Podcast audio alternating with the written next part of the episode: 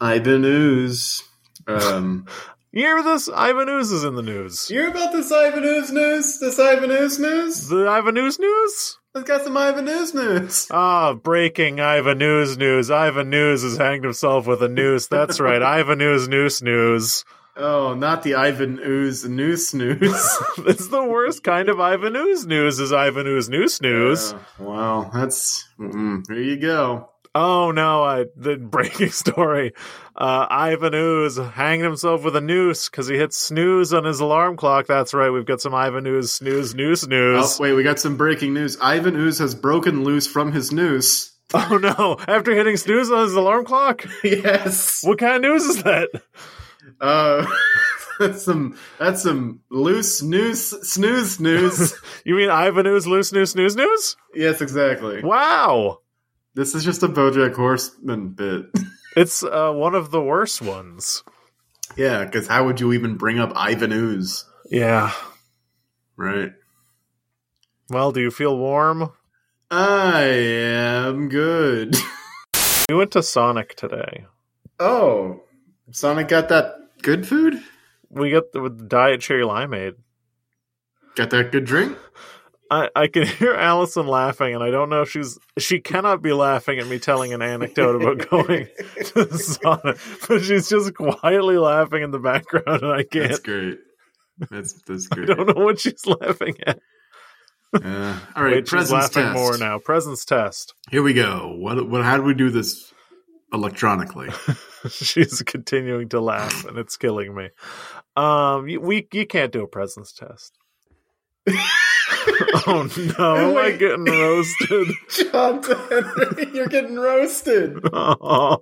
John This is why I didn't cute. want her in a place where she could hear me. We went to Sonic today. I got a cherry limeade. She's talking. Oh. Don't talk to me while I'm podcasting. Don't talk. A plus. Don't talk to me. Let me Don't it. knock on the door. Don't. We've been recording for 20 minutes. Don't. Don't scratch on the door. No. How can I help you? You can say hey. We're not recording yet. You're not. You're recording. I mean, we're not in the podcast yet. I opened the door. Say hey. Hey.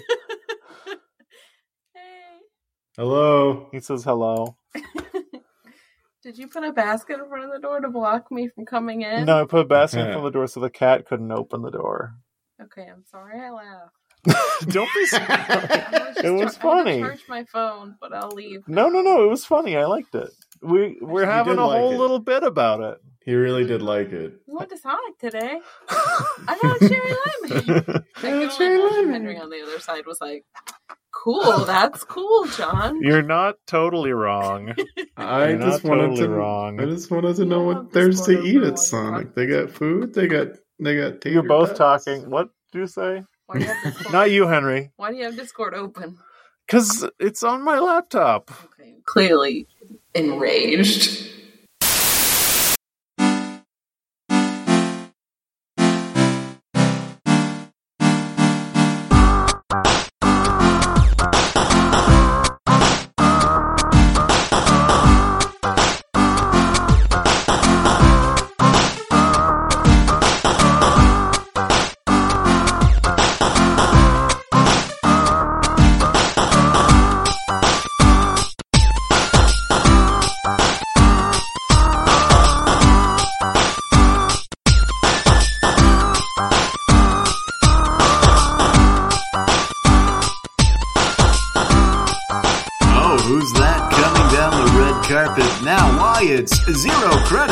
Show we talk about things.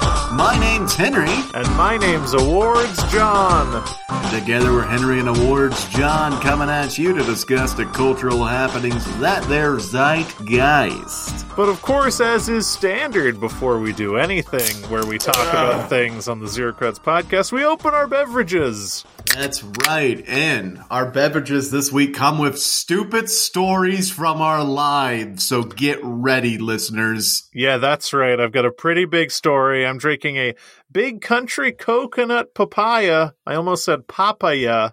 Yeah. Uh, organic hard seltzer, fair trade, gluten free, non GMO, because you don't want GMOs, you don't want the toxins that are GMO and gluten in your body when you're trying to ingest arguably a 100 times more powerful toxin, alcohol.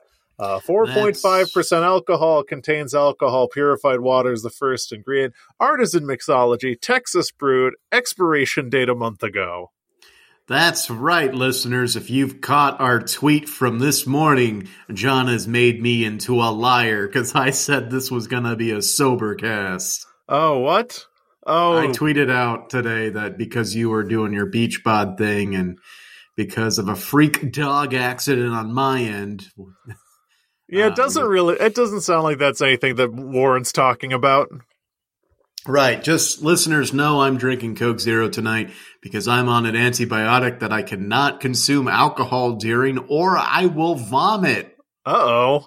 That's what the doctor and the pharmacist told me while making very intense eye contact. They knew I was a drunkard. I like to imagine the doctor. The doctor, of course, would have to tell you about it. Like Duriger has to tell you. The pharmacist sees you're filling the prescription, like, hey, dude, listen. You probably think your doctor was joking about this whole throwing up if you drink while you take this, but let me tell you, you'll puke.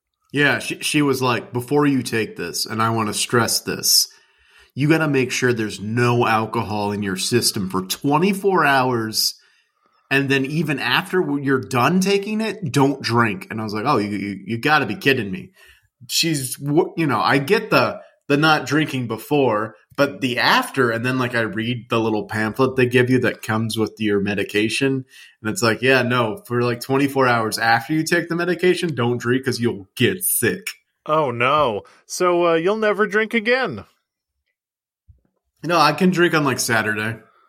Okay, that's good. I uh my story is short. I'm uh trying to lose a little bit of weight just cuz I'm going to the beach because for the last year and a half uh, my body has not had to be around anyone and it doesn't look how I would prefer it to, but also I think all bodies are beautiful. Your goals are what your goals are. You can gain weight, lose weight, stay the same, doesn't matter. My particular goal is to lose weight, but I don't think that that's anything anyone should feel pressured to do. Yeah, it's, I mean, I'm already just going to be like, hey, everyone in this beach house, I'm sorry for what you're going to see this weekend. Know too that I also do not like looking at myself. You're going to see every inch. Well, you're going to see more. You're going to see more inches than you ever thought possible because it turns out I've been stuffing my shirts with all this fat for all these years. That's typically what I say to people on first dates. Oh God, you're gonna see every inch. You're going to see more inches than you thought Yeah. possible. Wow, wow, we wah. Anyway, uh, my story is also short. I got attacked by a dog. All right, we'll move on. Moving on to the rest of the podcast. I, I really don't want to. I mean, just know that all parties involved are hurt and sad, and it wasn't a good time. The end. Yeah, it sounds like a misunderstanding uh, in a lot of ways. Really I couldn't have been avoided. money. You owed the dog money. The dog I mean- was threatening you, but the dog didn't actually want it to come to violence. Right, I put a lot of money down on the Denmark Dream, and boy, oh boy, did the that not come home to roost. Yeah, it's a Denmark dream, of course. A horse. No, the what? Do you not Oh, the euro. Yeah, the Euro, the Denmark Dream. I put a lot of money on that Denmark Dream.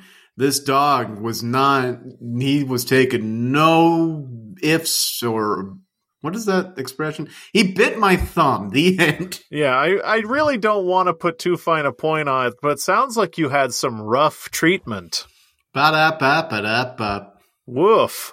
Uh, anyway, attacked by a dog trying to get a beach body. I think we're both uh, in similar low places in our life. I'm riding my bike a lot, which is great. I'm tired all the time because I'm not eating enough food. Right. the human because- body is interesting. Yeah, you're doing the calo- cal- caloric deficit. I mean, the only thing one can do to lose weight. Yeah, other than that, other than like, you know, thoughts and prayers. oh, uh, yeah. Thoughts, thoughts and prayers get me pretty far in the past. Uh, however, I prefer the hearts and minds approach to weight loss. That's a good one because it involves using your heart to. Pa- I don't have any ends of jokes today. I have good setups, but my brain is lagging on the conclusions, so I'm going to abandon all hope. Thanks. Uh, antibiotics and potentially painkillers. Uh, ibuprofen. Ooh, the tough stuff. Yeah, I'm, Um, I'm in. I got that that uh that ibuprofen fog. I, that that's my favorite uh, SoundCloud rapper, Ibuprofen Fog. It's also it's also my favorite vape flavor. Oh, the ibuprofen flavored vape, they actually banned the sale of that in retirement communities. yeah, that's funny. They love the taste of ibuprofen. My dog sure hates the taste of Benadryl. Hey, Henry. Hi, John. What's up, my friend? We might have alluded to this uh, a little bit in the introduction to the podcast, but awards season is finally upon us. Long have we waited. That's right. Even though the Oscars happened in March, Long have we waited. this is wait. So the Oscars is for last year. Is the Emmys also for last year? I think the Emmys is for this year too.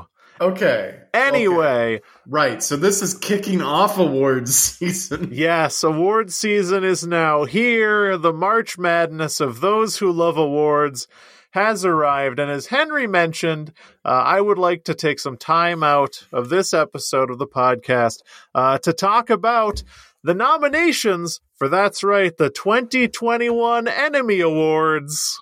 Uh, yes. The Enemy Awards. Enemy Awards. Uh, I think the nominations are pretty clear this year. Everyone's saying the winner of the Enemy Award is going to be the coronavirus. That's a pretty big enemy, um, for sure. Yeah, that's a good, a good running candidate, and no doubt a shoe in. But I think we need to to acknowledge the dark horse of the economic collapse of the global economy. Yes, the economic collapse of the global economy is in the running as well. Uh, people are, some people are saying labor shortage should be up there, but we know the labor shortage uh, is false. Now, of course, we're talking about outstanding lead enemies in a global disaster, but there are other categories too. Best foe, outstanding foil. There's a lot of interesting stuff happening at the Enemy Awards this year. Right, right. And of course, oh fuck, that really hurt. Sorry. Um my thumb just stabbed me. Oh no. Uh, okay. Uh, of course, the uh, the we've got a lot of contenders in the running for uh, best male in an antagonist role. Yes, best male in an antagonist role, best female in an antagonist role. and of Uh, course, yeah, yeah, best supporting antagonists. And- Yeah. There's a best minion, outstanding minion awards. Those have Oh, I- typically yeah. been cleaned up by the minions lately, which is a shame. yeah. I think this year, though, however, um, Mitch McConnell might take it. Finally, listen, I, I have been lobbying the Enemy Awards Committee uh, for years to put Mitch McConnell uh, in the best minions list. I even sent them a little Photoshop picture of Mitch McConnell in a cute little minions jumpsuit. Uh, and that was a few years ago, but it seems like he might take it this year. And listen, Henry, I'm just hoping that for this year's Enemy Awards, that uh, diversity is kicked up a bit. Uh, I was personally hoping for a strong showing from guy in a wheelchair who screamed, "What is your problem?" at me in HEB today.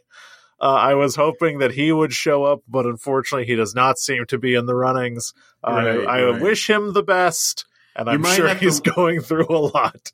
As we all know, with the advent of the Emmys, there's also the regional Emmys that happened around the same time. So maybe guy in a wheelchair who screamed at you at an HEB will will show up in the Southwest Regional Emmys instead. Yeah, I'm, I'm really hoping for the the. Are we in the southwest, southeast, the south? I'm hoping the southern enemies.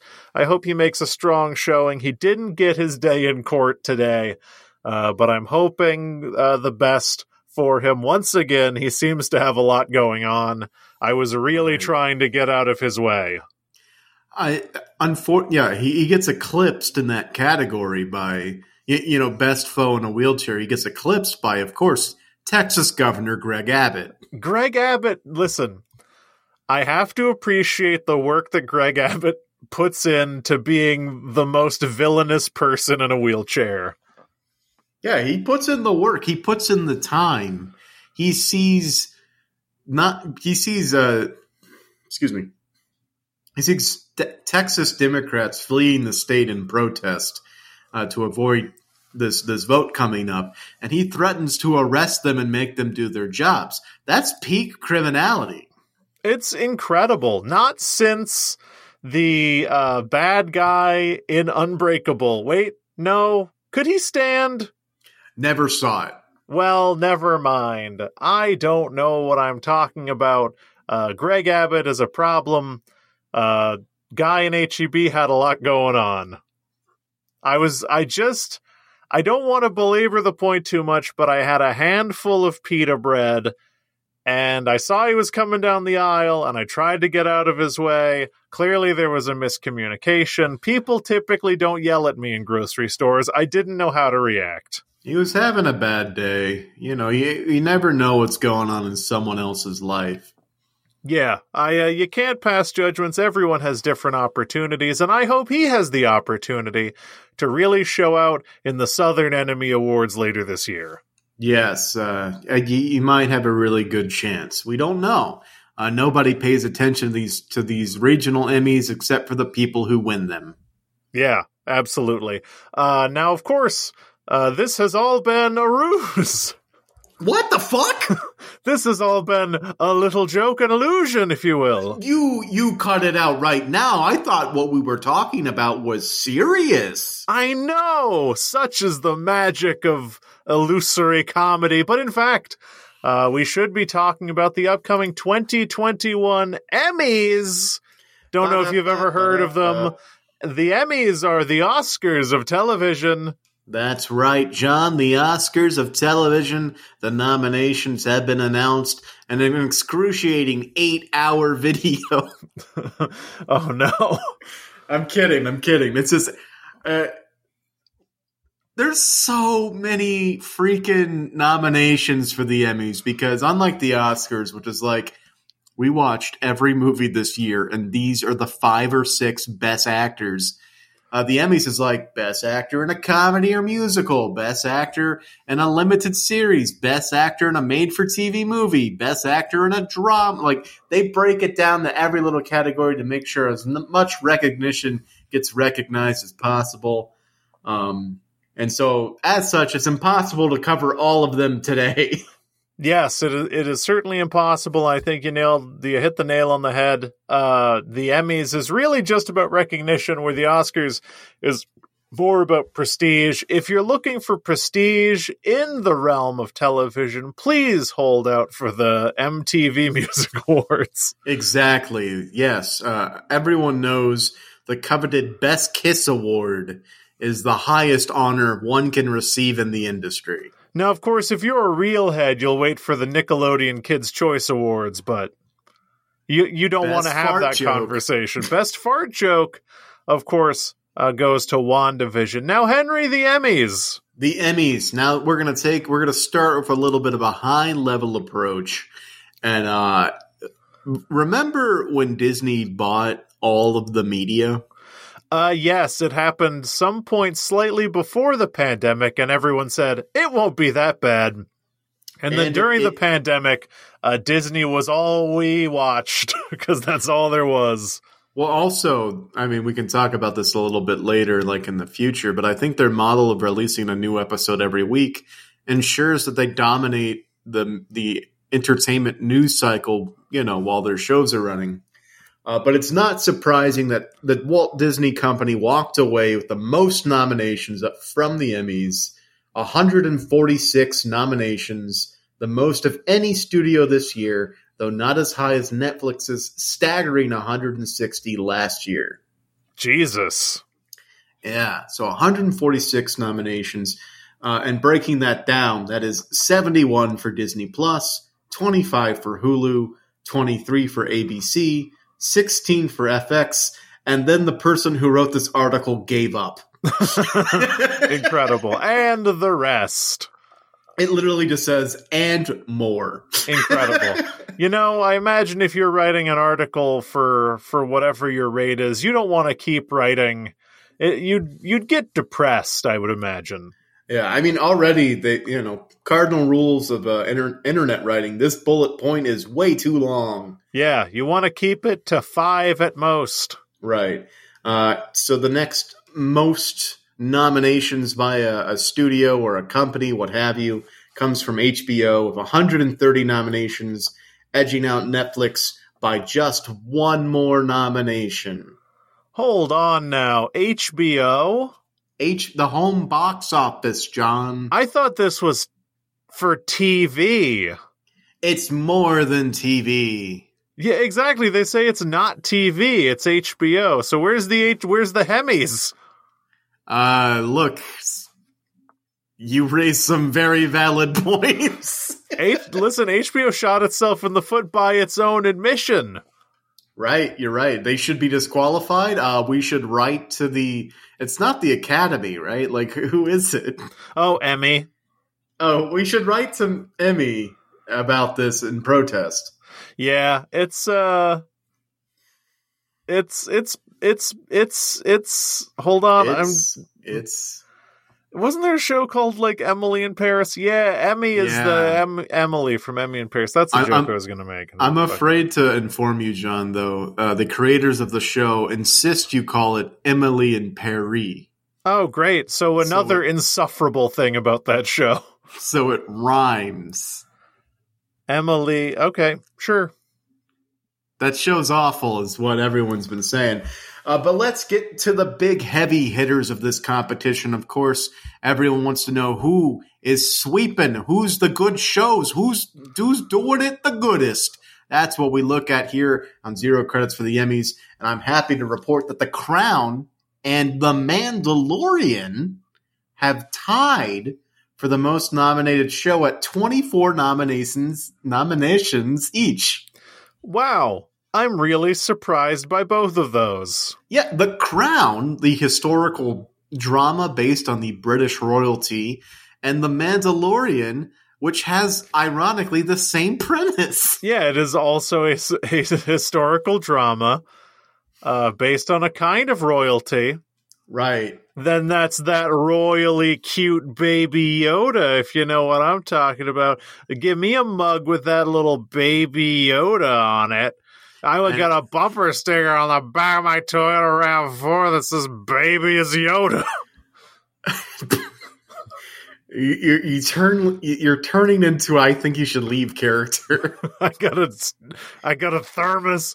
I got a sticker on my Yeti thermos that says "Baby Yoda would drink what's in this." Uh, right behind The Crown and The Mandalorian with 23 nominations, and another surprise is WandaVision.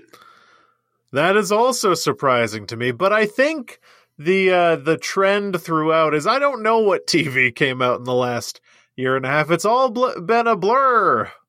Well, I'll remind you because lagging behind with 18 nominations, surprising because it's already been canceled by HBO, is Lovecraft Country. Oh, Lovecraft Country was canceled. Yeah, it's been canceled. Yeah. Um, it's also interesting that that show got so many nominations. I we could have a whole episode about how I feel about Lovecraft Country. Yeah, we could. Uh, I've only watched half the season because it lost me. Uh yeah, I would say that that's uh it's fair to get man really really strong first episode as HBO shows do tend to have. But man, after that, at least in my opinion, it really just doesn't get what it's trying to do, but that's fine, more power to it. Yeah, I know. Yeah, it really strong first two episodes because they were like connected with like an arc, and that was neat. And then it became an anthology series, but they were still loosely connected. Really, I, I don't know. I don't know what to think of that, but apparently the book was written the same way. Who knows? I just feel like if you have, if you're working with basically carte blanche off of some of the strongest source material and you have a really, really strong premise, it's hard to mess that up. Uh, but then Uh, to turn it into uh, like an anthology, not even like a monster of the week show. I don't know. The fact that you have these characters you really care about and get really invested in the first two episodes, and then it so thoroughly severs any human connection you have to these characters over the next few episodes. You don't care what they get up to. You Right. really don't. It okay, it's fine. Lovecraft Um, Country, I have feelings about it. I just want to say, I feel like HBO should be used to having strong source material and then having their show go off the rails because of what happened with Game of Thrones. Zing. Zing. Uh that's A a, a zing. a, a zing. Um, hold on. That's a zero credits. A zing. Uh, one zing, please. Oh, um, HBO, you got zinged. And uh, the other, the last most nominations with nine nominations, which is surprising because it was infamously snubbed at the Golden Globes, Mm. mm, is I May Destroy You. Oh, I uh, have never seen that show. I don't know. Uh, more fun things. MJ Rodriguez, nominated for Pose, is the first trans actor to be nominated in a leading category, and the first actor not named Billy Porter to be nominated for Pose. That's a little fun, cheeky line that whoever wrote this wrote. That's that's fun and cheeky. I think Pose is a great show, and I think that MJ Rodriguez is outstanding in it. But so is Billy Porter. Yeah, well, I, give me the give me the log line of uh, the the of Pose. I mean, it's uh, it, it's it's a series set during ballroom culture in the early '80s during the AIDS epidemic, but it's really good. Okay, okay. It's Actress- funny sometimes. It's serious other times. Billy Porter's great. I don't know who that is. He's in Pose. Okay. Actress Jean Smart is up for two acting nominations in different categories. And got them both. What? Uh, what and got them both? What what is that supposed to mean? What are you reading? This person sounds like they're all over the place. They might be having a stroke. Hmm. Uh, but she's up for outstanding lead actress in a comedy series for Hacks. Hacks, never seen it. An outstanding supporting actress in a limited series for Mare of Easttown. Oh, I've seen Mare of Easttown. Right. Warder. And uh, to wrap up this little article, this this tidbit tidbit from Entertainment Weekly, we've got 13 first time acting nominees: Paul Bettany, Michelia, Michaelia. I don't don't come at me in the comments. I don't know how to pronounce these people's names. Uh, Michaelia Coel, Michaela? Michaela, Michaela Coel. Why am I reading the names? I suck at this. Emma Corrin, Kaley Cuoco. Wait, hold on. What's up? You mean Kaley Kawakako? What's her name? The See? the from air- Big Bang. Oh, never mind. Uh, Cynthia Erivo, uh, Jonathan Majors, Josh O'Connor, Elizabeth Olsen, Regé Jean Page, MJ Rodriguez, Ju- Jurnee, sorry, Jurnee Smollett, Smollett. Smollett, Jason Sudeikis, and Anya Taylor Joy. You know, looking through this list, and maybe we'll get to the list, I'm surprised by the Sudeikis. Ted Lasso. I don't know. I have not watched it because I do not know anyone on this planet, and I want to emphasize I do not know a single person who has Apple TV Plus. Yeah, I mean the the biggest selling point of Apple TV Plus was they're like, there's a new Steve Carell show, and it comments on what's going on. I'm like, I'm not interested. Right. Not interested. Um, Tried that with Space Force. Didn't care for it. A standout for the Apple TV Plus lineup is this show called Ted Lasso. in which a college football coach finds himself becoming the head coach of a down and out soccer team in London, not London, probably England.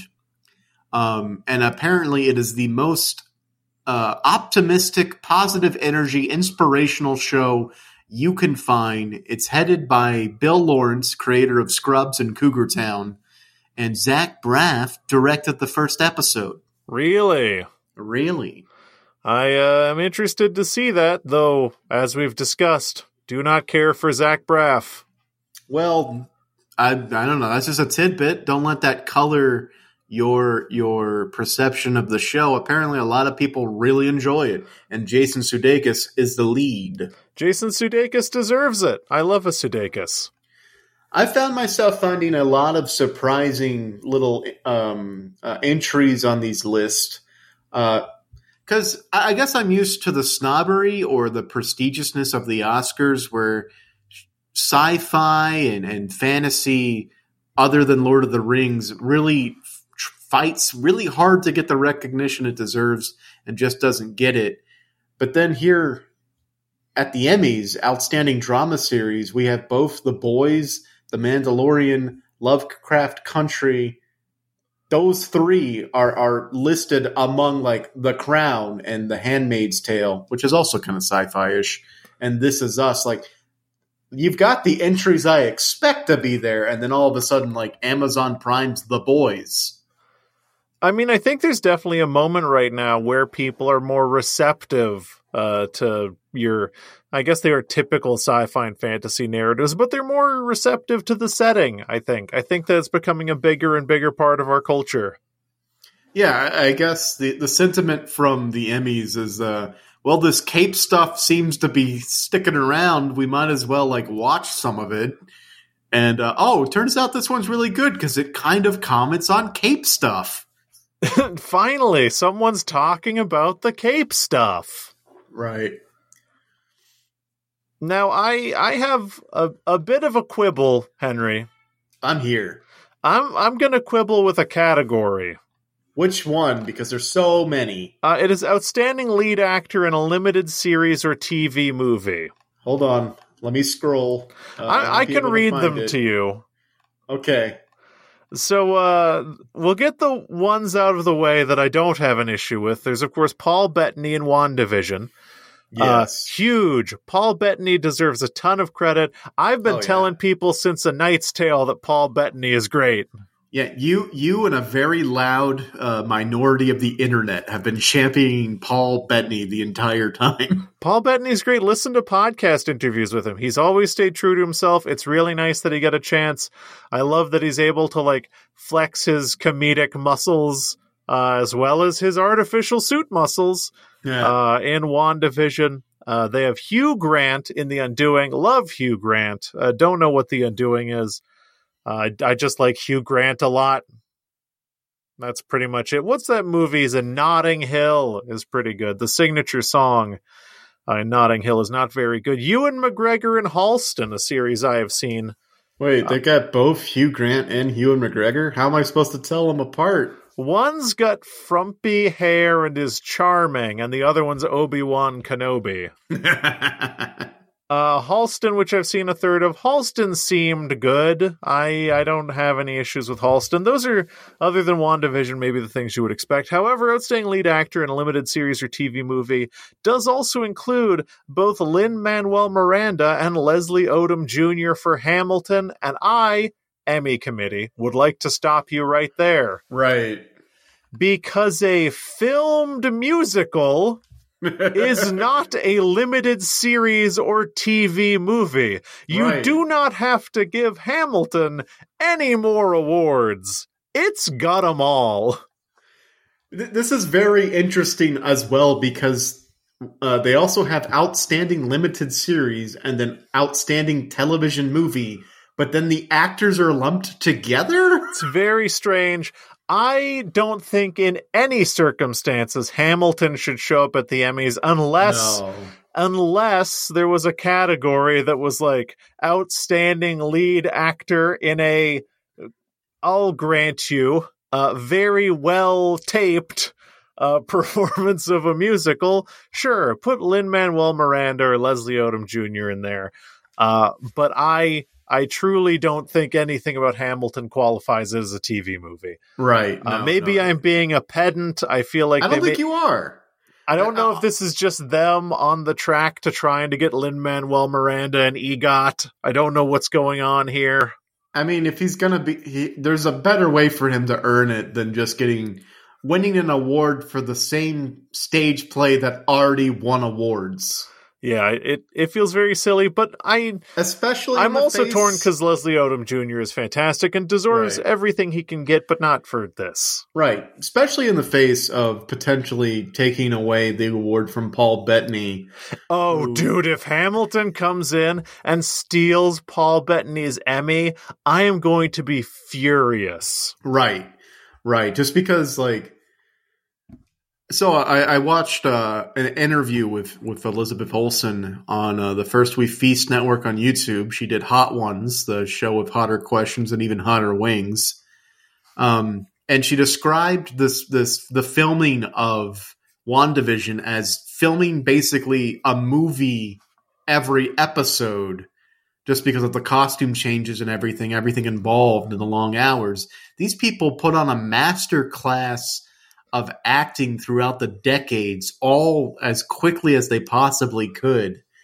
And they went through a like a ton. Not to say that performing a stage play or, or a musical isn't just as difficult. It's just like you've said, Hamilton kind of had its time. Yeah, Hamilton has time, and it would be one thing if they put in all this work for WandaVision and then every episode of WandaVision was performed live to an audience of thousands, went on to win uh, dozens of awards for that live show that was put on in front of thousands, and then the filmed version uh, they they got awards for too. It it would Right. it would be silly. I feel like if you have awards for television, they should be things that were intended for television. It, no, I, I'm- definitely there. Yeah, I, I, agree hundred percent because I, I can foresee a future where Lin Miranda wins, you know, for Hamilton, and then Elizabeth Olsen wins for WandaVision, and it's like, but you could have given it to both Paul Bettany and Elizabeth Olsen, both halves of the entire whole that was WandaVision. They really I don't know. I, I don't want to say that they're not going to give awards to deserving people or deserving productions. And you know, the people involved with uh, WandaVision, Elizabeth Olsen, Paul Bettany, Kristen Hahn, uh, incredible cast, pretty Kathryn okay Hahn? show. Kathryn Hahn. Who's that lady? Who's the other lady? I'll look it up. What other late Kathryn Hahn? There's there's more of them. Who? What's the WandaVision? Kathryn Hahn is nominated for Outstanding Supporting Actress in a limited series or movie. As she should be. Yeah, Kat Dennings. That's who I was trying to think of. I got you. Um, and a more baffling and confusing sort of turn of events, John. Uh, outstanding guest actor in a drama series. We got a lot of good contenders. We've got your Courtney B. Vance from Lovecraft Lovecraft Count Country. We've got your Charles Dance in The Crown, and he's beginning the games again. But Once again. we got your Timothy Olyphant from The Mandalorian. Did a great job as like the ranger kind of character. Apparently, he's from the books, maybe extended universe books. His character. I'm uh, not familiar with his character from the books. Also, when you said Timothy Olyphant, for some reason, my mind parsed that as Timothy Chalamet, and I was No. confused and terrified. and then you got Carl Weathers from The Mandalorian. Although I, I really feel like he, if he was gonna win it, it would be it would be from the previous season where his character had a lot more to do. Uh, but then, bafflingly enough, John Don Cheadle has been nominated for the Falcon and the Winter Soldier. Um, I don't want to assume anything about the people at the Emmys. But do you think they thought that Don Cheadle was Falcon? they confused Anthony Mackie and, and Don Cheadle. Um, They're like, we we want the Marvel guy. Which one? They're like, you know, yeah, he flies around. And he flies around. He's black. And they're like, oh, For those oh, of you, okay. for those of you who haven't watched uh, the Captain Falcon, God damn it! Captain Falcon. For those of you who haven't watched The Falcon and the Winter Soldier, and you're you're confused about why Don Cheadle was nominated, uh, Mr. Cheadle, phenomenal actor, not discounting his acting. He appears in one scene for about two minutes in the entire limited series, and it's basically the equivalent of a cameo. Yeah, exactly. It's like uh it would be like trying to give uh what's his name, the guy who plays Thor, Uh, Chris, Chris Hemsworth. Hemsworth. It's like wanting to give Chris Hemsworth an Emmy for his appearance in Loki. Right. it's like come on, man. Yeah, no, like it- it's literally just one scene to submit. Like, hey, they're in the same world. They're going to bump into some of the same characters probably, and then they're off to have their own adventure for the rest of the movie. And we literally don't see Don Cheadle again. Yeah, that's that's Emmy worthy. What category was Don Cheadle supporting actor? uh, guest actor in a drama series. Guest actor in a drama series. I I think that's I don't care for that. I mean Don Cheadle, God love him. And God does love him. yeah, no, it just it seems it seems weird. It seems strange. It seems like oh, we we, just nominated three white guys in a row. Let's get some diversity in there. Yeah. Who do we got? Oh, Dom Cheadle. Dom? Dominic Cheadle. oh no. Oh, my worlds are blending. Uh, Don Cheadle. He was in that Marvel thing, right? Let's nominate him. Surely no one will notice. Yeah, no one no one will notice. Uh outstanding lead actor in a drama series, Sterling K. Brown for This Is Us. I've never seen an episode of This Is Us, but I love Sterling K. Brown. Well, that all right. I, I mean, it's people love the show. It's popular. Apparently, it's well done. If it's getting these nominates, These nominates. I'm sorry, these what? Is that a is that a thing? if, if they're getting these noms, man, these nom nom nominates. Uh, I mean, I might.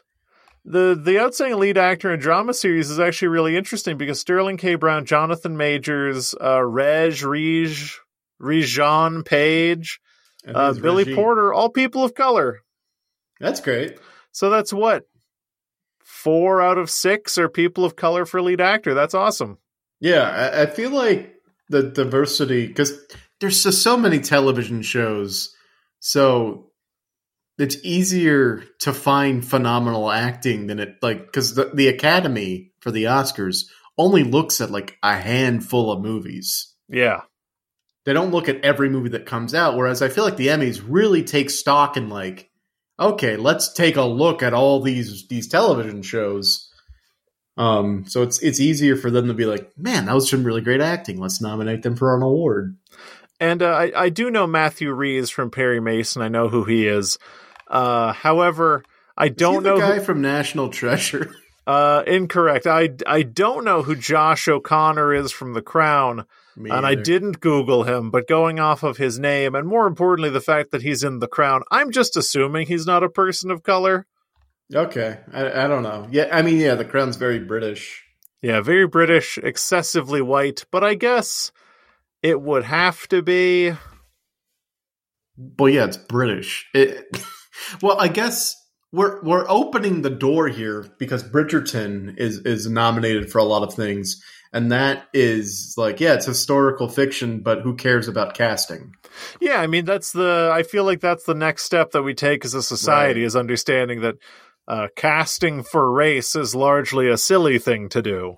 Yeah, uh, like a, a, very funny thing to hear people argue is like, oh, you can't cast people of color in Game of Thrones because it's based off of European fantasy, and it's like there's fucking dragons in the sky.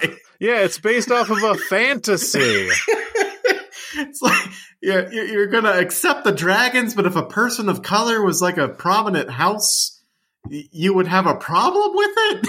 I mean, people will kind of just take any excuse to be racist at a certain point.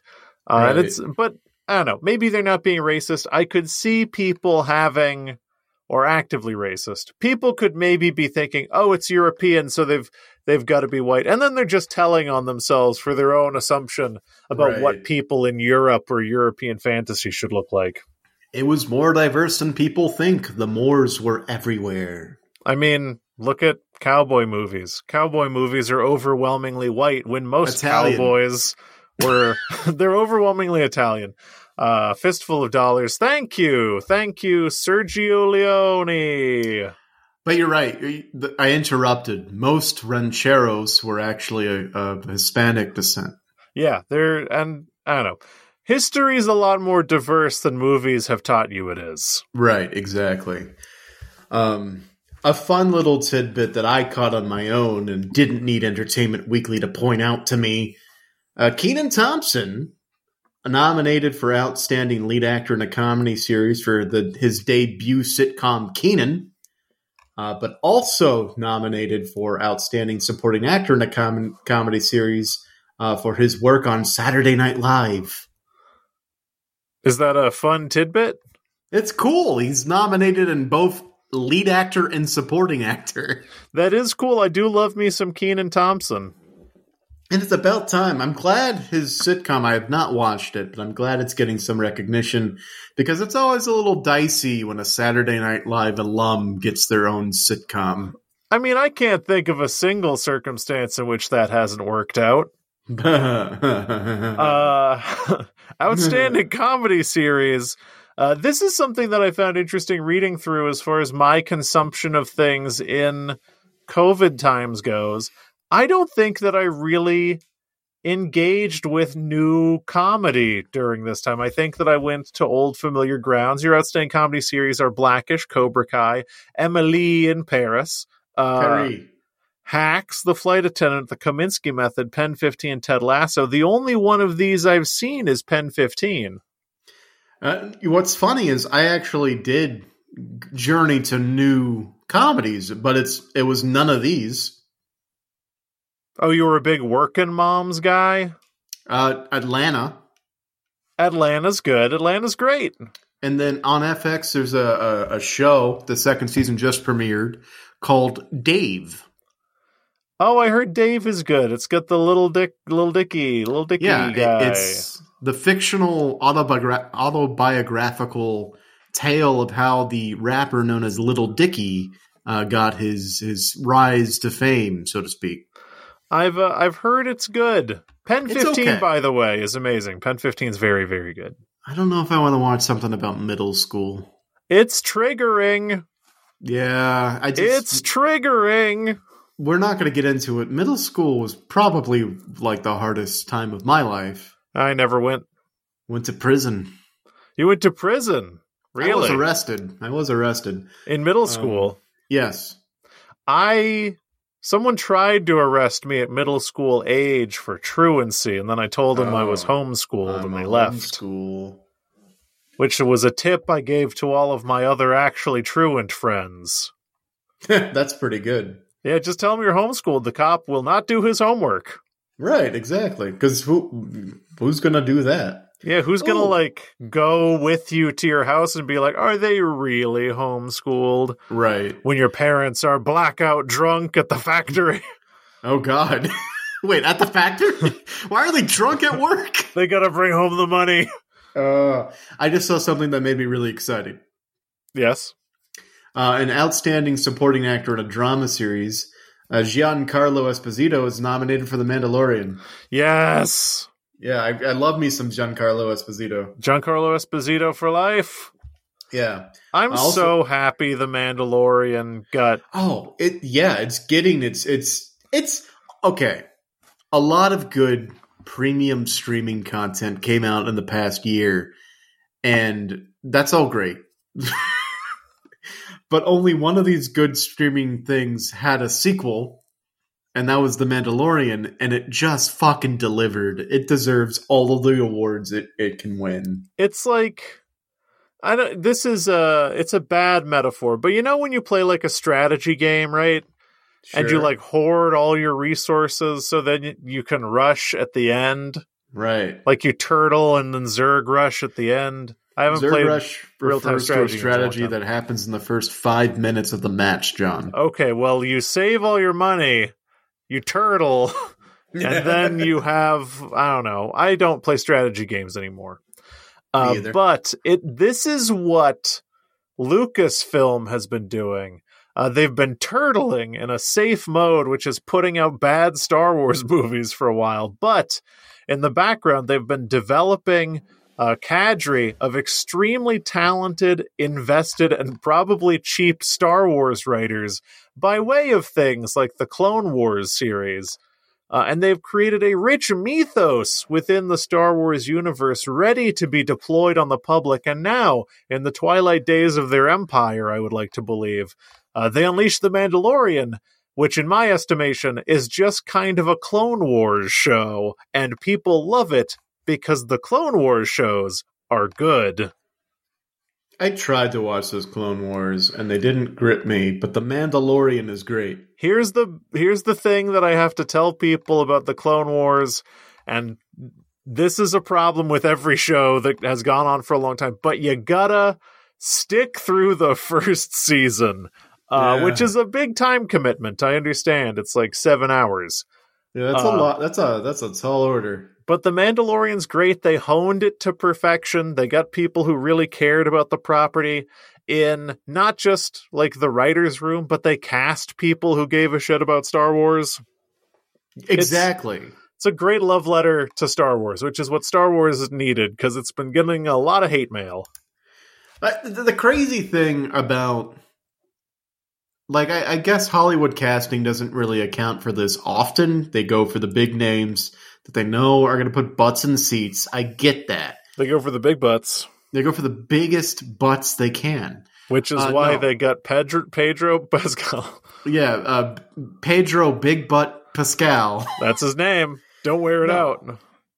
But so here's like Star Wars used to be this niche little thing that only was for nerds, but then it got a wider appeal through the the pre sequels, Love Them or hate 'em, uh, and so it became this really big thing that people like, and it got so big that actors started and like creatives care about it, and they finally like they got J.J. Abrams because they knew he could he could make a movie and so the sequel series kind of sucks.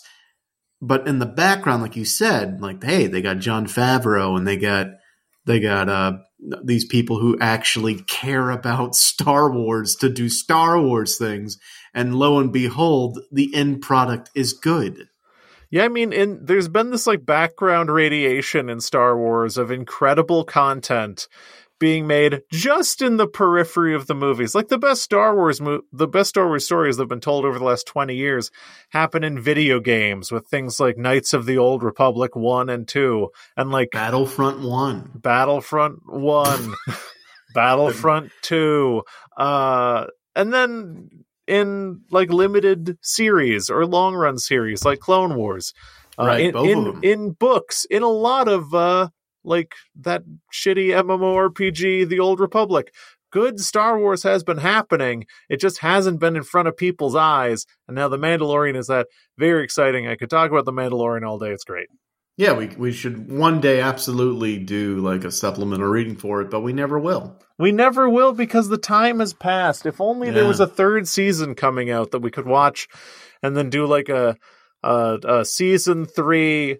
Ooh, we could do like a supplemental reading where we review the first season, then the second season, then the third one, like back to back. That'd be pretty cool. That could be fun, but that's a that's a tall ask. It's a lot of it's a tall ass, just like Pedro Pascal. Got a Not tall, yeah. tall, tall ass. That yeah, it, it's not only big, it's tall. It's the big and tall. You can only find it in the big and tall section of Macy's. That's true. Um, His just going, butt's a size XXLB. I'm really happy for the Mandalorian. I'm surprised about how much recognition and adoration WandaVision is getting. Uh, given that I wasn't a fan of the ending, and so in my mind I wrote it off. But like hearing Elizabeth Olsen talk about the process and then kind of thinking about how they made up until that final episode, some of the greatest, like most entertaining mystery television I've seen. And it's really not their fault that I wasn't satisfied with the explanation of their mystery because no explanation to any mystery is ever satisfying. I mean, in some ways, the only way to preserve the the dignity of a mystery is to never solve it. Uh, Right. this Or- or the- happens across almost all mystery television. right. Uh, no matter what you do with the end of a mystery series, uh, people be- will yeah. complain, even if the ending is perfect, like Lost. Exactly.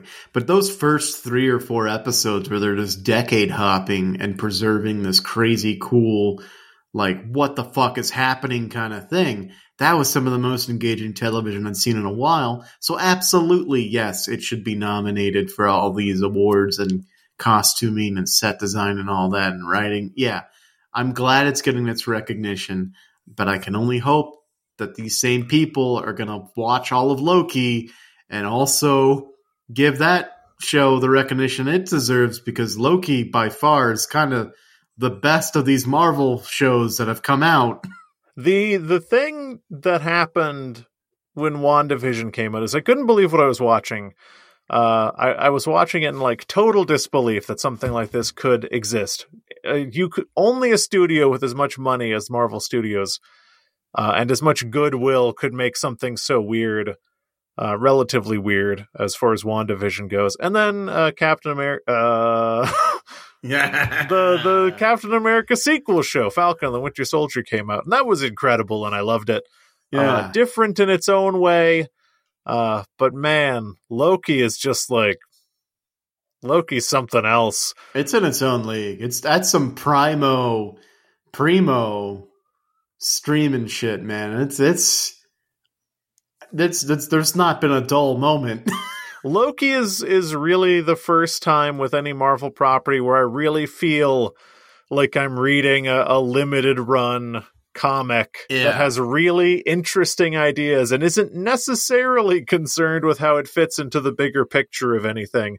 Uh, so It's great. filled with this insane vital energy that I really appreciate. oh man, Richard E. Grant. He Richard E. Grant, the classic Loki, alligator Loki. They're doing great stuff. The Thanos copters in there. I mean, they're having fun. I laughed out loud every single time it cut to alligator Loki. Oh, Without Oh, fail, every time I laughed. Yeah, if you guys Plus, they watching, put some vote Loki in there. So good. Yeah. If you're not watching Loki right now, you're missing out. And all of that is to say is we are living absolutely in a really phenomenal time for television. Uh, the, and the greatest part, uh, none of it's on fucking cable. Yes, fuck cable. Cable's the worst. Mayor of Yeah. Easttown forever. Was it good?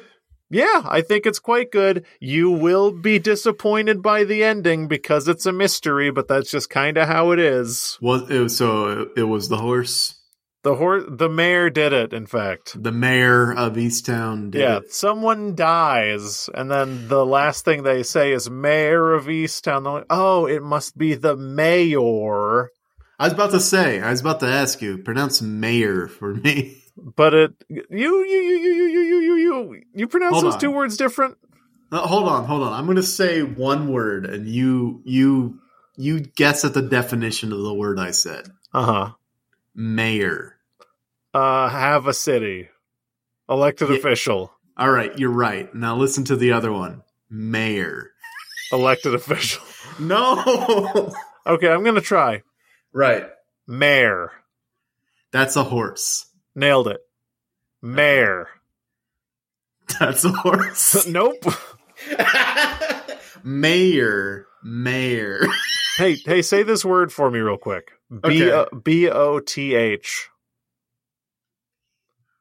Both? Both? Both? Both? Both? Some people say both. Oh, I don't do both. I just thought you might. Uh, anyway, there's a lot of things that people say. English crazy language. I'm looking forward to these Emmys, uh, but I feel like there's not much else to talk about. Yes, there's not much talk about There's not Not- much talk about with Not Emmy. much talk about that. But once these Emmys are actually issued forth, uh, we will have more to say because that's what we do on this podcast. We talk about nominations and then we always follow up once the actual awards are given out. We've done that every time, and this time will be no different. Yes. I will not be watching the Emmys because I just don't care about award shows anymore. But I look forward to reading the winners off a list published by an internet writer. Uh, I will not be watching the Emmys, uh, but that is only because I am the sworn enemy of the Emmys. oh, you're the enemies. We already made the joke. Yeah, we did. Uh, anyway, Henry, Uh, John, I believe we had some correspondence. It's, I think it's time for our time honored segment, Mail Time. oh, does that mean we get to sing the mail time jingle? yes, indeedy. Well, it'll be a little bit tough since we have to both sing it at the same time, and we're doing this over Zencastr, but we'll give it our best shot. All right, a three, Okay. a three, a three, two, one. Mail, Mail time, time, it's mail, mail time. time. You let us down. Oh, I, I think we forgot to put a quarter in the jukebox, John. I think it just died. Oh, well, you know, there's always next mail time. Right. Uh, so yes, uh, we got a, a good old correspondence from our good old listener. I believe her name is First. Yes, that sounds right. Right. And uh, this comes to us with the subject line Wild Idea for Wild Speed. Wild Speed Max? Uh, no. Damn. And First writes Hello, ZCPC boys. Firstly, I get it. Firstly, uh, thanks again. Because her name's First. Oh. All right. Firstly, thanks again for a fun romp through the wild ride of the fuck you. The latest installment of- of F9 was highly enjoyable to watch, and your takes on the story development are always a great compliment to the films. Wow, what glowing praise. However, oh no, I'm about to get excoriated. as you were discussing some missed opportunities of the franchise, I couldn't help feeling that you both had missed an opportunity of your own. You said that Owen Shaw was assembling a bad familia, a malfamilia. I formally, I formally submit to change this name to the Famalia. okay. Carry on, gentlemen. You ride, you fight. Cheers. First. Uh, you ride, you fight. I cannot co-sign the idea of calling it the Famalia enough. Uh, yeah, yeah. I can't believe that. When I first read that earlier this afternoon, after you gave me an alert that we received an email, Do you have, do you have alerts set up for this? so uh, my I broke my phone, got a new phone, forgot to set up the ZCPC email on my phone. Okay, okay. Whoops. Uh, but when I first read it, I uh, I had the thought, how the hell did we not think of that? Yeah, no idea. It's great minds like First that let us know the opportunities uh, we missed. And I think we'll have plenty of opportunities to discuss Owen Shaw's Famalia I uh, hope going so. forward. So I certainly hope we remember to do that. Right. It, it is a part of the ZCPC canon, the ZCPCCC. Two Canon Cs? canon? Yeah, C A N O N C A N N O N. Right, of course, the canon canon. Uh huh. Uh, from here on out, the bad familia, the malfamilia, is known as the Famalia. Famalia. It almost sounds like a fragrance. it does. It's like by Dr. Dwyer. uh, yeah, that's how you pronounce Dior Dwyer. Dwyer. Diori. What's your name? Christian Dwyer? Uh, tell me you don't have money without telling me you don't have money. You have no idea how to pronounce any of the fragrance. fragrance. Fragrances fragrance the people who make perfume. You walk up and you you pick up a bottle of Tom Ford and you're like, Tom Fjord. I'd like the fjord, this Tom Fjord. Uh, Tom Ford, good fragrances. A little pricey for me though. I can't afford that. I can't. Tommy Heil figure.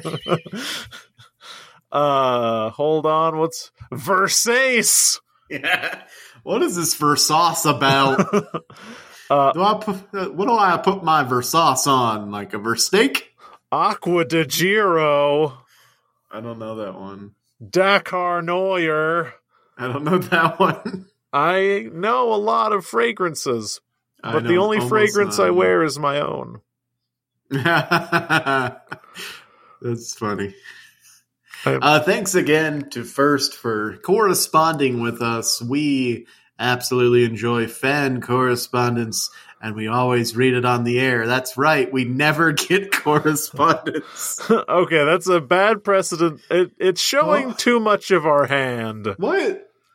It's it's showing too much of our hand to say we always do that. And then you know what? Listen back, new listeners, and listen to all the times we've said correspondence. But more importantly, you should uh, give us your own correspondence so we can read it live on the air. Live, That's li- live? live, leave, You don't know how to pronounce live? leave, What is live, happening? live, live, leave.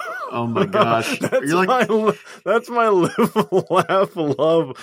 Live, live, laugh, live, leave. Oh no, that's great. Oh no, okay.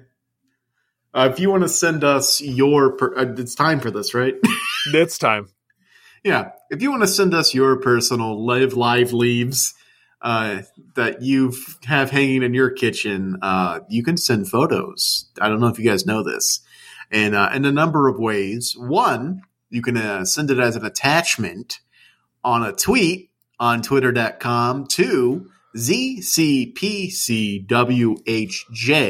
on twitter.com. And uh, John, what does that stand for? I think you should leave should have been nominated for at least one Emmy, and the person who should have been nominated for the Emmy is the big guy in the captain's hat who who took all the shits.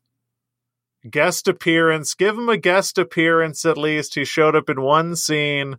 Honestly, we could give it to the steering wheel car guy. Just give it to somebody. Give somebody an Emmy for I think you should leave. Yeah, no, I was really bummed out about that. Also, Aunty Donna's Big Old House of Fun, also not nominated for anything. They can't. Wow. They're legally Australian. Oh, okay.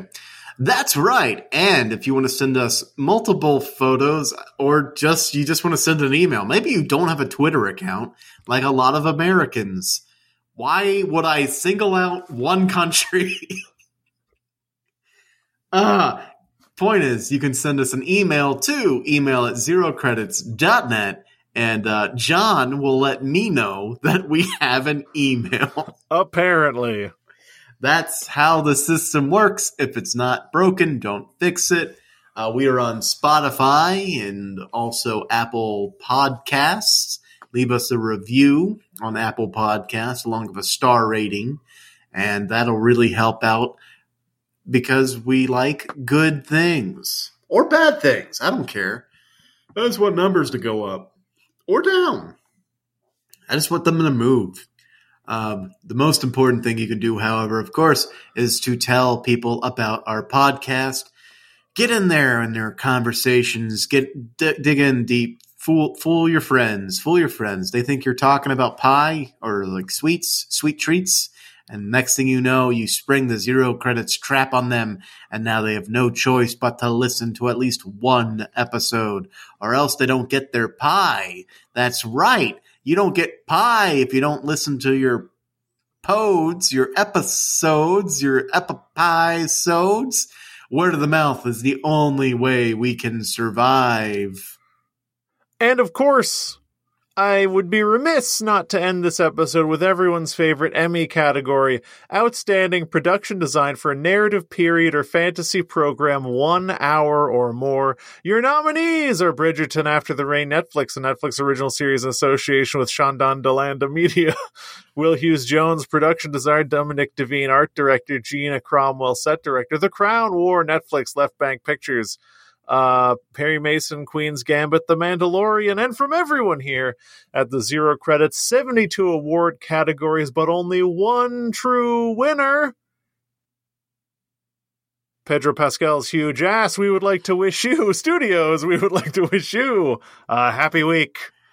Uh, unfortunately, in the biggest snub of the night, Pedro Pascal's ass not nominated for any awards. It's unbelievable. I don't understand. He's got the best and biggest and tallest ass in Hollywood. It's unbelievable because they have that category already. When will Pedro Pascal's ass win an EGOT? Take to the socials. Hashtag when will the ass get the EGOT?